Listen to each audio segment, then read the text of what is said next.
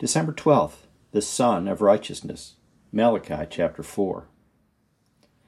One of my favorite times of day is the 30 minutes or so leading up to the sunrise. The first hints of a brightening sky tend to, tend to unfold in any number of ways. Some days the sky is as an artist's palette with soft pinks and oranges spread in a magnificent array upon the clouds. Other times the sun will approach the horizon with just a single vertical shaft of brilliant light.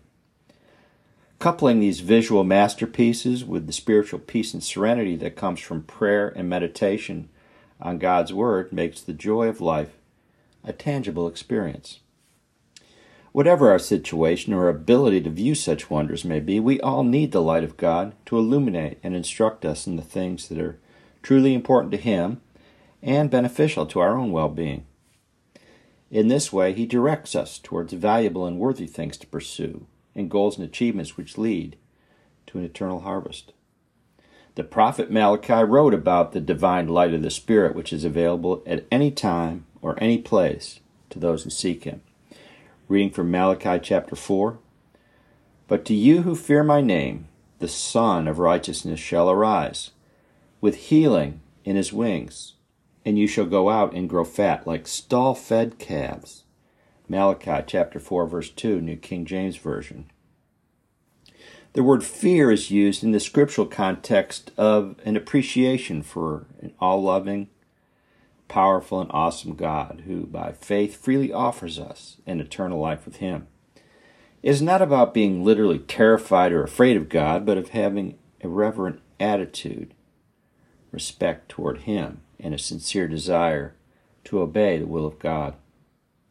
Scripture tells us that the harvest of a life lived in spiritual darkness is like stubble, worthy only to be trampled underfoot.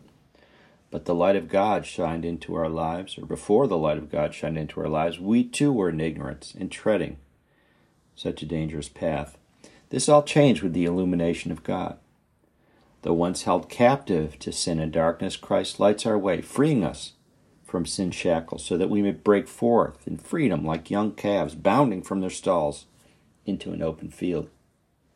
John the Baptist's father used similar imagery to Malachi in his prophetic prayer about the coming birth of Jesus, reading from Luke chapter 1.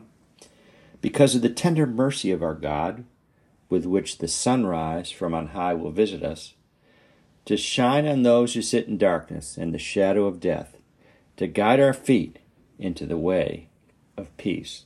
Luke chapter 1, verses 78 to 79, New American Standard Bible.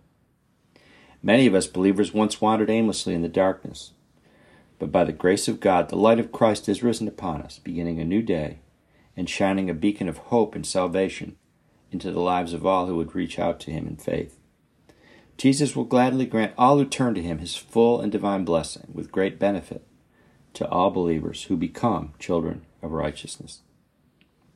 As Jesus walked throughout the land of Israel, his light shined on believers wherever he went as recorded by the Gospel of Matthew, from Matthew chapter 4.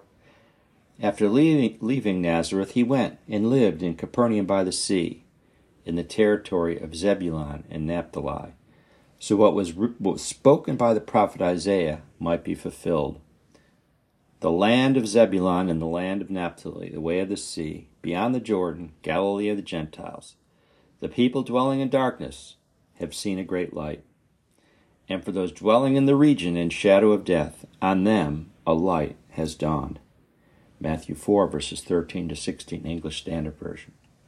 And from the Gospel of John, chapter 8, again Jesus spoke to them, saying, I am the light of the world. Whoever follows me will not walk in darkness, but will have the light of life. John chapter 8, verse 12, English Standard Version. The prophet Malachi wrote, of the coming Sun of Righteousness, with healing in his wings. May we all look to him as the new day breaks, being lifted with joy as we journey together in the light of the Lord.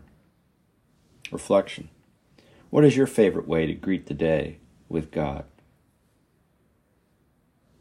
Let us pray. Father God, shine your light into all the dark corners of our lives to help us remove everything that does not honorably, does not reverently honor you we seek to walk in your light.